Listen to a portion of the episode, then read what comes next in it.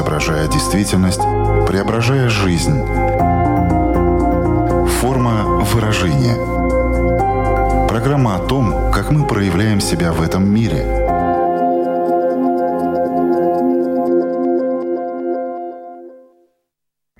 Здравствуйте! Меня зовут Александра Плотникова. В эфире Латвийского радио 4 программа «Форма выражения». Приветствую вас также, если мы встретились с вами на одной из крупнейших платформ подкастов. Сегодня предлагаю разобрать на маленькие детальки успех – что он из себя представляет, в чем он выражается, с чем напрямую связана успешность, что является ключевым моментом в вопросе успеха, что делать, чтобы быть настроенным на успех. Многие люди рассматривают успех через призму материальных вещей. Через них, по сути, они его и измеряют. А на самом-то деле, на что в этом вопросе стоит обращать внимание – Разобраться в психологии успеха поможет наш сегодняшний эксперт. С нами на прямой связи из Болгарии психолог с более 20-летним опытом практики Марина Садонцева. Здравствуйте. Здравствуйте, Александра. Форма выражения – Марина, пока не углубляясь в психологический разбор, давайте попробуем найти ответ на вопрос, что такое успех. Пазл, конструктор Лего, настольная игра, башня, аттракцион. С чем это можно было бы сравнить? Я бы сказала, наверное, что это больше похоже на лестницу. Да, очень много в интернете этих картинок, по которой человек идет и в итоге добивается успеха. И на каждой из этих ступенек что-то стоит. То есть какие-то маленькие символы э, его движения к конечному успеху, к конечной цели глобальной. Когда вы сказали про лестницу, я так удивилась, что даже не подумала о ней, хотя это действительно самая распространенная ассоциация, когда мы говорим об успехе. Ну что ж, теперь уже переходим на психологический язык. Как он определяет, что такое успех и успешность? Здесь есть несколько моментов. Первый успех — это так называемый социально ожидаемый успех. Туда входит карьерный рост, какие-то вещи, предметы, которые человек может себе позволить. То есть построить больший дом, купить более дорогую машину и так далее. Да, это вот такие социально узнаваемые символы успеха. Это один блок. Там много составляющих, как мы понимаем.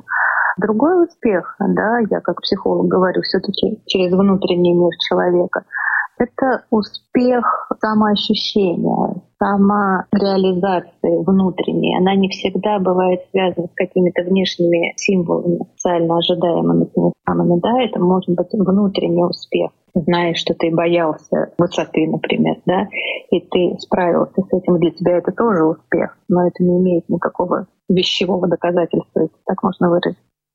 А смотрите, здесь как раз-таки рождается вопрос относительно успеха и достижения. Одно и то же это или все-таки разные вещи? Ну, если мы говорим про внутренний успех, то здесь я так понимаю, что, может быть, ты завоевал какую-то золотую медаль или получил повышение по службе. И вот он, казалось бы, успех, но ты от этого не ощущаешь себя внутри успешным. То есть это бывает и так. Да, конечно, это бывает и так, потому что здесь подключается несколько моментов. Во-первых, это цель, которая стала успехом, когда я ее добился. А, настолько ли она была нужна мне лично, или это те самые социально ожидаемые символы успеха? Отсюда может не появиться вот эта радость и довольствие собой. Второй момент — я так долго к этому шел, что то дальнее время, когда я себе эту цель поставил в качестве символа успеха, она была для меня важна и значима. Но прошло какое-то энное количество лет, какие-то мои внутренние ценности изменились, но я продолжил идти да, вот, к намеченной цели. И тогда тоже вроде как не очень здорово, но я добился, да, и что дальше мне с этим делать. И третий, очень часто встречающийся вариант человек привыкает идти к успеху, да, и успех становится не самоцелью, а как бы такой морковкой перед человеком, да, которая символизирует цель, а больше интереснее и важнее для него именно сам процесс. Как мы видим, есть несколько стратегий, которых люди придерживаются. Они разные. Вот сейчас хотелось бы поговорить о том, как вообще это формируется. Эм, родилась такая ассоциация со зданием. Когда строится новое здание, зачастую закладывается капсула с посланием будущим поколениям. То есть здание еще не построено, а в нем уже появилась ценная составляющая. А как закладывается вот эта капсула, от которой зависит, каким вырастет человек, успешным или нет? Какой путь к успеху он будет выбирать или не будет выбирать этот путь? Мне кажется, здесь правильно для начала определиться с понятием успеха, который мы ожидаем при закладывании этой самой капсулы.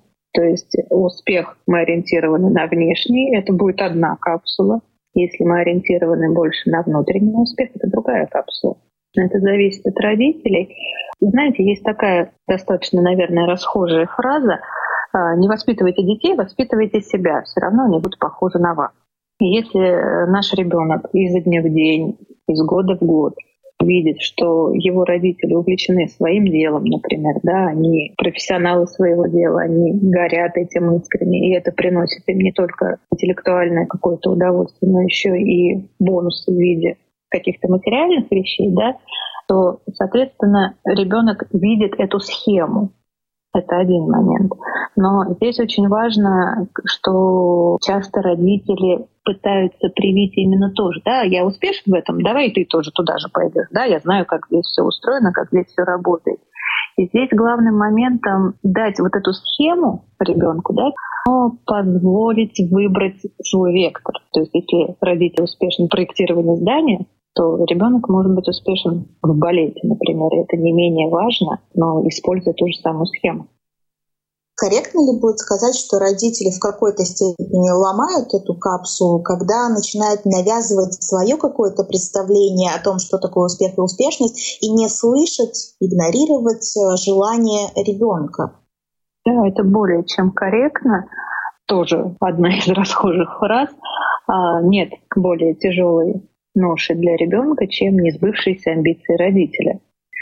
Популярное научить ребенка читать в три, э, на английском говорить в пять, балет, танцы, хоккей, плавание, шахматы. И это только рабочие дни, а выходные у нас театр и пение. То есть это что? Это амбиции родителей. И они э, изначально продиктованы здоровым желанием дать ребенку хороший старт. Да? Но не всегда, к сожалению, родители интересуют что из этого заинтересовало ребенка, во-первых, и насколько он вообще может это выдержать такой ритм. Хочу уточнить, а что вообще означает чувствовать себя успешным? Это как э, чувствовать себя удовлетворенным от того, какая у тебя работа, какая у тебя личная жизнь? Между ними можно поставить знак равенства или это еще какие-то другие чувства? Я думаю, что это довольство собой. Я доволен тем, что я делаю. Я доволен тем, как я это делаю. Я, например, знаю, как нужно это сделать лучше, и завтра я сделаю лучше. Не потому, что я сегодня сделал плохо, а потому что я придумал еще лучше. Да, и завтра я это делаю, у меня получается, я доволен. И я получаю обратную связь от окружающего мира, что это востребовано, и что это все имеет смысл. Вы уже несколько раз сказали, что на пути к успеху и вообще в этой теме но есть такая очень большая зависимость от социальных норм, от того, как общество себя ведет в этих вопросах, какие требования оно выдвигает, а как вот обрести такую независимость от социальных норм, откуда это рождается, почему один человек выбирает этот путь и идет по нему, не потому, что он сам этого хочет, а потому что так принято, потому что так надо, а другой более свободен в этом выборе. В первую очередь речь здесь об уверенности в себе, об умении себя слушать, слышать и понимать, и знать себя изнутри. Потому что в тот момент, когда мы сомневаемся в каком-то своем качестве, а, но нам нужно определиться со своим отношением к нему, мы не можем это сделать сами, и неосознанно мы обращаемся к окружающему нас миру, социуму, его реакциям на себя. И уже исходя из этого, тогда вынуждены выстраивать, опираясь на это отношение социума к нам, на это оценки социальные, мы выстраиваем отношение к себе, то есть социальные зеркала это называется. Хотелось бы подробнее рассмотреть именно тему уверенности в себе, а как эта уверенность в себе формируется, как она закладывается, что этому способствует, что кто-то вот уверен в себе, а другой нет. На мой взгляд, уверенность в себе напрямую связана с сознанием себя. То есть э, я знаю свои слабые стороны, я знаю свои сильные стороны. И если я начинаю что-то делать, я использую эти сильные стороны, да, потому что я знаю, что они меня не подведут. И я уже на старте изначально знаю, что вот здесь у меня слабое место, и мне здесь изначально нужна будет сторонняя помощь. Это не говорит, что я хороший или плохой, я просто себя знаю. И исходя из этого, мое действие продиктовано вот этим знанием. Поэтому о какой неуверенности мы можем здесь говорить? Только про уверенность. Когда к вам обращаются родители, часто ли у них встречается такой запрос, что я бы хотела, чтобы мой ребенок вырос успешным? Или они говорят, я бы хотела, чтобы мой ребенок был уверенным в себе? Вот это стремление вырастить успешного ребенка, уверенного в себе, оно прослеживается? А, прослеживается, но немножко в другом виде. Как раз те родители, которые хотят успешного ребенка в таком социальном понимании, да, вот как я говорила, 10 кружков, 5 секций и еще что-нибудь на каникулах дополнительно, да, вот они как раз движимы желанием заложить хороший старт для того, чтобы их ребенок был успешным. То есть они ставят на него все практически. И они оказываются у меня на консультации не с запросом о том, как помочь ребенку стать успешным. Они оказываются у меня на консультации в тот момент, когда ребенок в перегрузе уже оказался. И он начинает либо заболевать, либо у него появляются какие-то невротические реакции, да, то есть они вот в этот момент у меня оказывают навстречу. Запроса на успешность в таких ситуациях не бывает. Про уверенность есть запросы, их много. Там это звучит несколько иначе. А, мой ребенок не уверен, нерешительный, стеснительный, у него не хватает смелости и так далее. Да? И вот здесь мы говорим про уверенность, которую родители понимают именно как смелость, некую раскрепощенность этих сверстников главным образом с возрастом ты можешь прокачать эту уверенность в себе уже независимо от своих родителей. Может ли быть так, что в детстве ты был неуверенным в себе человеком, но ты рос, рос, рос, э, проходил разные трансформации и вот э, обрел все-таки эту уверенность в себе? Да, конечно. Но я не могу сказать, что из очень-очень-очень неуверенного закрытого малыша и стеснительного ребенка часто вырастают очень уверенные в себе люди. Эта трансформация, конечно, она происходит. Человек научается жить в обществе, да, и адаптируется к сложным моментам но с минуса на плюс это все-таки без сторонней помощи не происходит. Психология в том числе в этом помогает, потому что уверенность в себе в первую очередь связана с ориентировкой в себе, с знанием себя. Можно привести пример. Вы идете ночью по своей квартире, не включая свет, ну, водички вам захотелось пропить. Вам не нужно включать свет, вы знаете, где вам повернуть, протянуть руку, чтобы попить воды. Вы это знаете этого достаточно, этого знания для того, чтобы с этой мелкой целью вы справились. Еще есть такой момент э, про уверенность, он достаточно часто всплывает на консультациях. А я не уверен в себе, потому что я в себя не верю.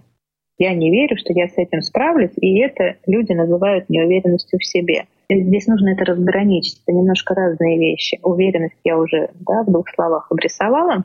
А вера в себя, вот, например, вы хотите провести у себя дома праздник и хотите пригласить на него 100 человек. Но ваша квартира по объективным причинам 100 человек не вместит. И тогда вы должны пойти арендовать кафе.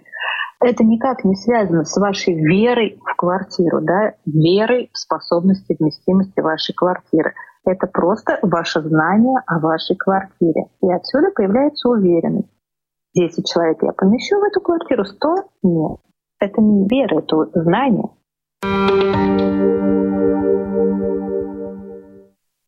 В продолжении хочу поговорить с вами еще о страхе неудачи. Ведь часто можно тоже услышать такое расхожее мнение, что люди, которые добиваются успеха, до этого зачастую проходят такой тернистый путь, падают, встают, падают, встают, и так пока не добьются как раз-таки заветного успеха. Может ли так, что если человек не боится неудач, то он пройдет дальше в этом пути, чем тот, который испытывает страх неудачи, соответственно, он быстрее остановится и, возможно, не добьется каких-то своих целей. Я бы сказала немножко иначе. Они оба боятся. Просто одного это останавливает, а другого нет. А почему одного останавливает, а другого нет? С чем это связано? Просто с характером или вот с этой уверенностью в себе? С уверенностью в том числе. И здесь как раз подключается социальная поддержка. Под социальной поддержкой я имею какое-то близкое, в первую очередь, конечно, окружение. То есть поддержка на этом этапе тоже важна. Но здесь еще вопрос мотивации потому что я споткнулся, и, ну, все, значит, мне это не нужно, да, часто люди говорят, ну, раз у меня не получается, значит, видимо, мне это не нужно. А другой человек, который очень сильно замотивирован, ему действительно это нужно, его не остановит падение, он упадет, отдохнет, там, отряхнется, залечит какие-то свои переживания и выдвигается снова, да, он подумает, сделает выводы и пойдет дальше. Если мы здесь опять-таки вернемся в детство, то насколько коррелирует именно эта тема страха неудачи с тем, что в детстве кто-то учит детей, что ошибаться это нормально, а кто-то наоборот очень придирчиво относится к каждой ошибке, которую допускает ребенок, и это тоже формирует вот этот вот страх э, неудачи впоследствии. Это наипрямейшая связь, потому что это закладывается совершенно верно в детстве, и мало того, что в детстве могут заложить, что любой твой промах это все пропало, ужас, ужас, как все страшно. Но ровно так же это может и заложить, что ну, мы ошибаемся, окей, давай подумаем, как это исправить. И такой еще момент, что не ошибается только тот, кто ничего не делает. Соответственно, тот, кого все время критиковали, как вы говорите, после первой ошибки он как раз и остановится. Когда я готовилась к нашей беседе, нашла такую фразу, что на успех нужно уметь настроиться. Насколько вы согласны с этим? То есть под этим подразумевается, что ты концентрируешься на достижении поставленных целей и веришь в свой успех. И чем чаще ты, скажем, по этим тропинкам ходишь, тем меньше остается вероятность, что ты не добьешься этого успеха. Вот этот настрой на успех, что ты веришь в себя, ты уверен в себе в том числе и так далее. Это играет роль?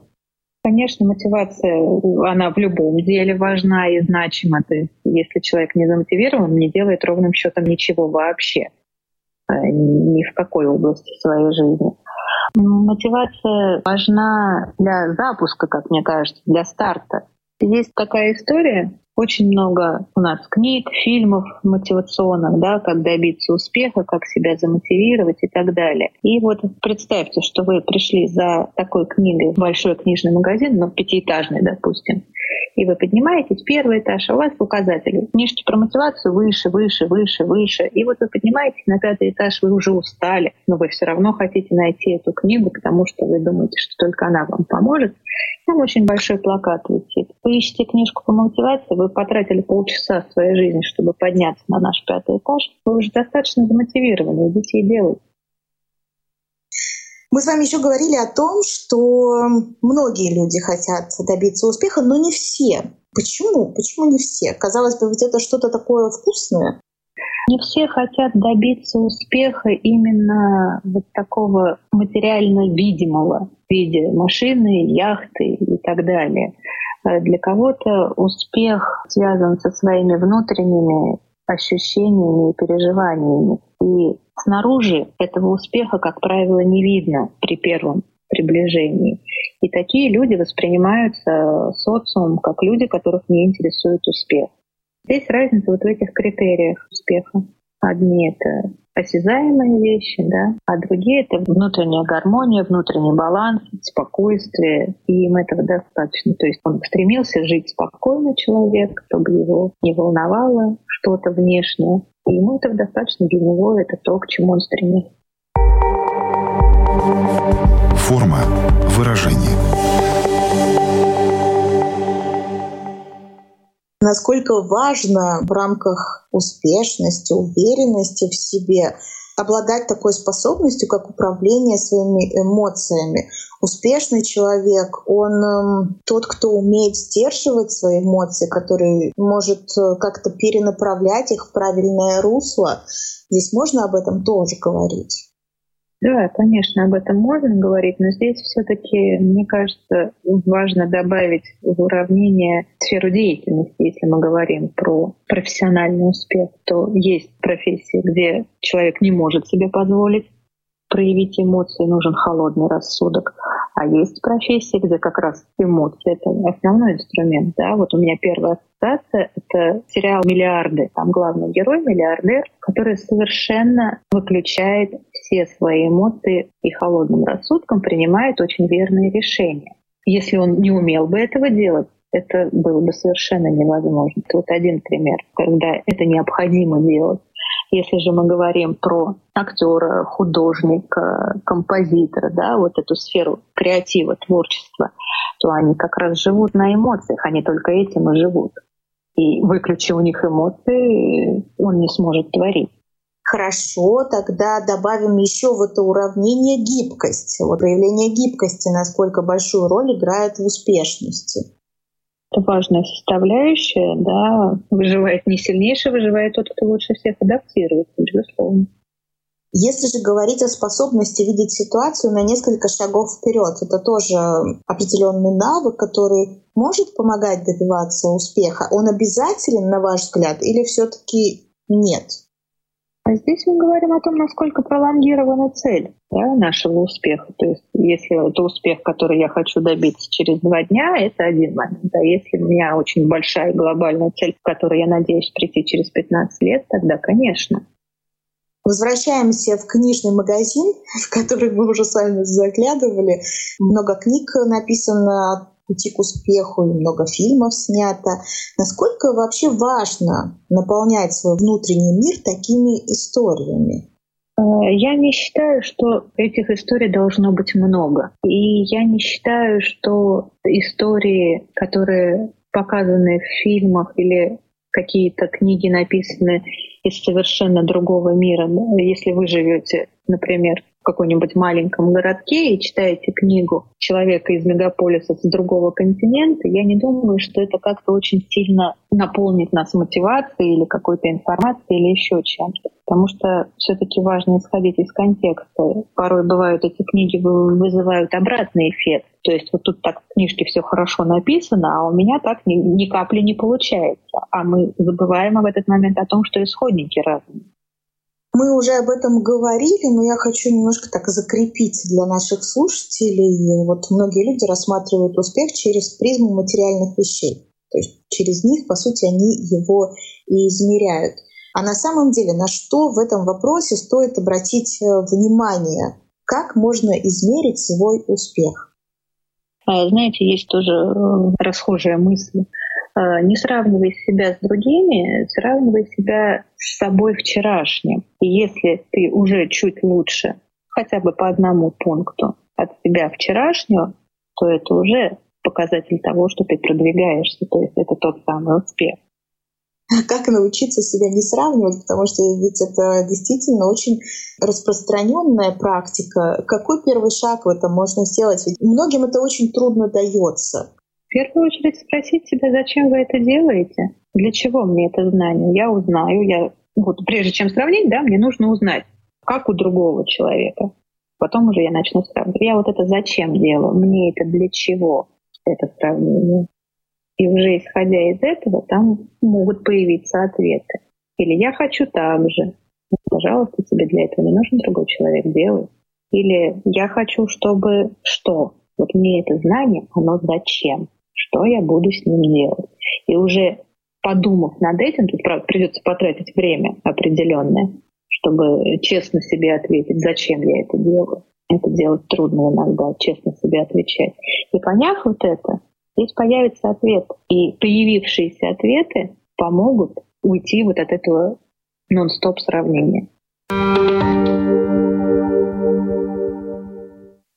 Успех — это ведь еще, наверное, история про ответственность, потому что когда мы чего-то добиваемся, мы берем на себя ответственность за то, что мы делаем, за то, как мы мыслим и так далее. Но есть и обратная сторона. Люди иногда говорят, что я не могу добиться какого-то успеха или почувствовать себя успешным, потому что мне просто не везет. За что бы я ни брался, у меня не получается.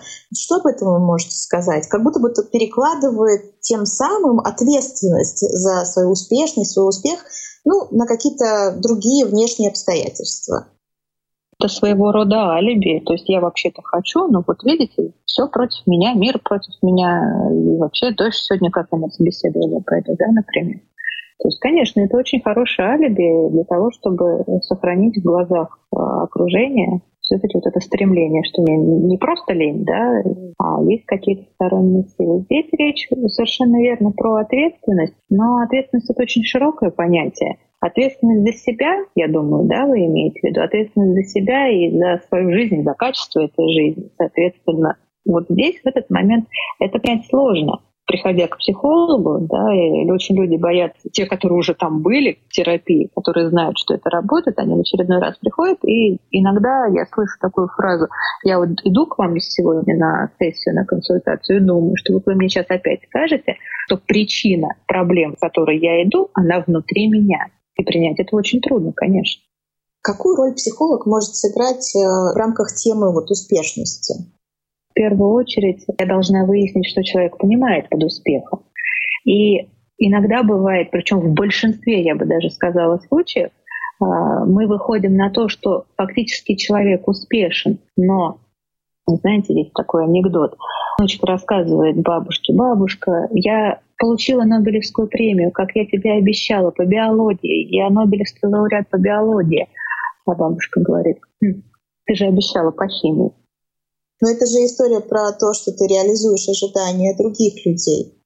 Это история о том, что иногда оказывается, что человек под внешним давлением и под внешними ожиданиями перестает слышать себя и перестает адекватно понимать, что он уже успешен. И когда мы снимаем вот эту внешнюю шелуху давления, в большинстве случаев человек уже оказывается на определенном этапе успеха. Да, конечно, это не последний этап, но у него расправляются крылья. Он понимает, что не так все печально, как у него было это ощущение, что все пропало, я вообще не успешна, у меня ничего не получается.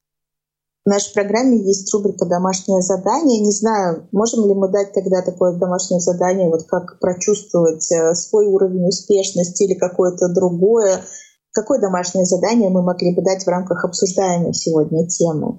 Хорошо помогает понять себя, свое внутреннее состояние, такое очень легкое упражнение. Написать два списка, два столбика. В одном, в чем ты хорош, по своему мнению. Неважно, это может быть все что угодно.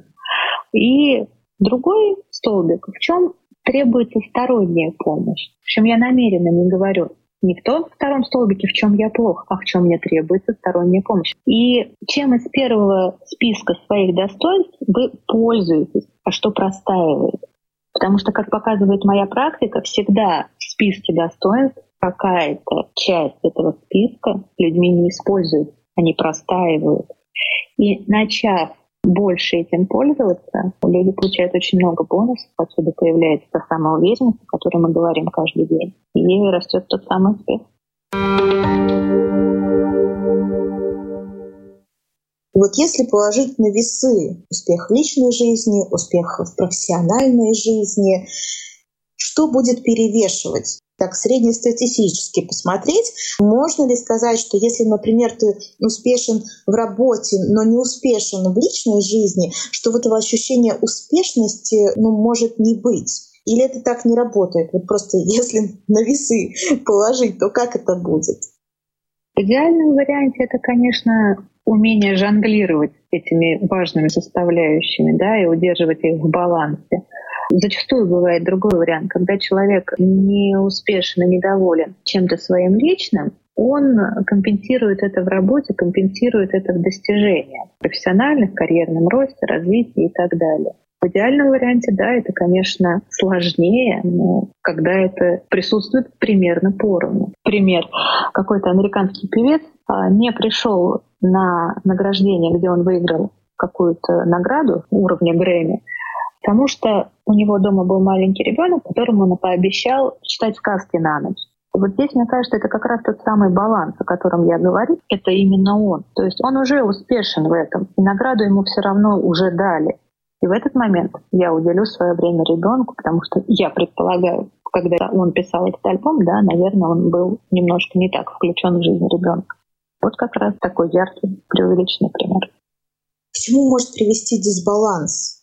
Первая потенциальная опасность, она лежит на поверхности, да, это либо невозможность создать личную жизнь, семью в классическом понимании этого слова, когда человек ударяется в работу, да, у трудоголиков тоже это очень часто бывает, когда у них просто нет на это времени, а потом постепенно нет и интереса. И либо второй вариант, когда семья успела создаться, да, но человек ударяется с невероятной силой в профессию, то бывает так, что семья не выдерживает и разрушается. Или другой вариант, да, дети, которые рассказывают, я видел там папу раз в месяц по каким-то праздникам, потому что он уходил, когда я еще спала, приходил, когда я уже спал. Да, у меня все было, но у меня не было папы. Он, пожалуйста, очень рабочий вариант. Вы привели этот пример, и мне сразу вспомнилось расхожее словосочетание «цена успеха». Здесь ведь и об этом тогда получается речь, да, вот э, что за успех э, мы платим? Цена есть у всего, безусловно, и успеха в том числе. Но очередное повышение э, на службе, да, или вручение перед тысячей кинокамер премии Грэмми или сказка на ночь своему ребенку. То есть я польщу своему самолюбию тщеславию и пойду за Грэмми, или для меня важнее мой ребенок и сказка для него на ночь. То есть это, с одной стороны, цена успеха, а с другой стороны, это вопрос приоритета. Видите, как интересно вы сейчас заговорили о тщеславии. Есть ведь люди действительно очень тщеславные, очень самолюбивые, очень амбициозные, которые просто всеми силами, правдами и неправдами стремятся к этому успеху, а зачастую такие люди будут ли удовлетворены тем, чего они добьются? Не будет ли это тщеславие гнать человека добиваться все новых новых высот, и когда ты покоряешь какую-то вершину, но ты уже не испытываешь э, такого чувства счастья, возможно, которое ты себе представлял, как это будет? Да, поэтому и появляется сразу же другая цель, то есть нет времени и вообще не очень интересно насладиться этапом и моментом успеха, а нужно бежать дальше. Но здесь вопрос стоит о том, что двигает этим человеком. Да? Есть такое понятие, как вторичная выгода в психологии, то есть первичная выгода в данной ситуации — это какой-то символизм успеха, да, повышение и так далее, вот эти все вещи, о которых мы говорим сегодня.